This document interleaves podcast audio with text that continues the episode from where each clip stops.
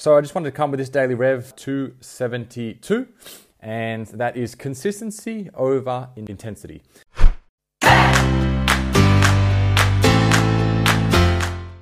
Now, this is really important to understand. Would you rather be really intense, really, really motivated in for the first six weeks, but then not motivated for the next six weeks, or would you rather have a lower intensity but be consistent for a longer period of time? I know what I would pick, and I would rather pick the consistency over a longer period of time.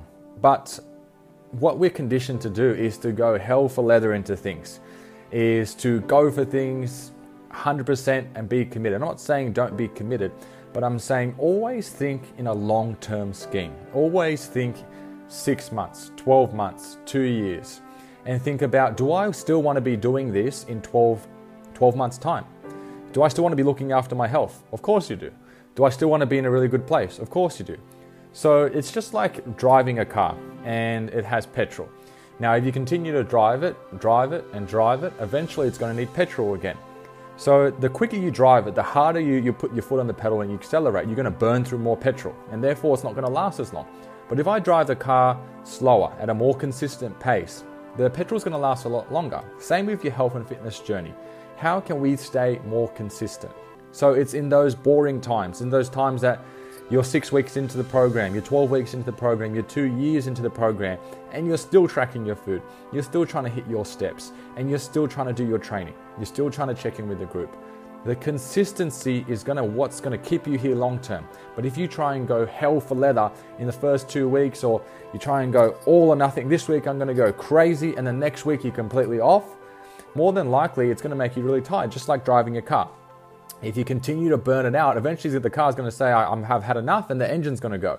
And it's not going to last as long. So, how can we conserve our energy? But doesn't mean conserve your energy and not do nothing. It means conserve your energy and be okay with just doing little things every single day. Being consistent at first, tracking your food. Great.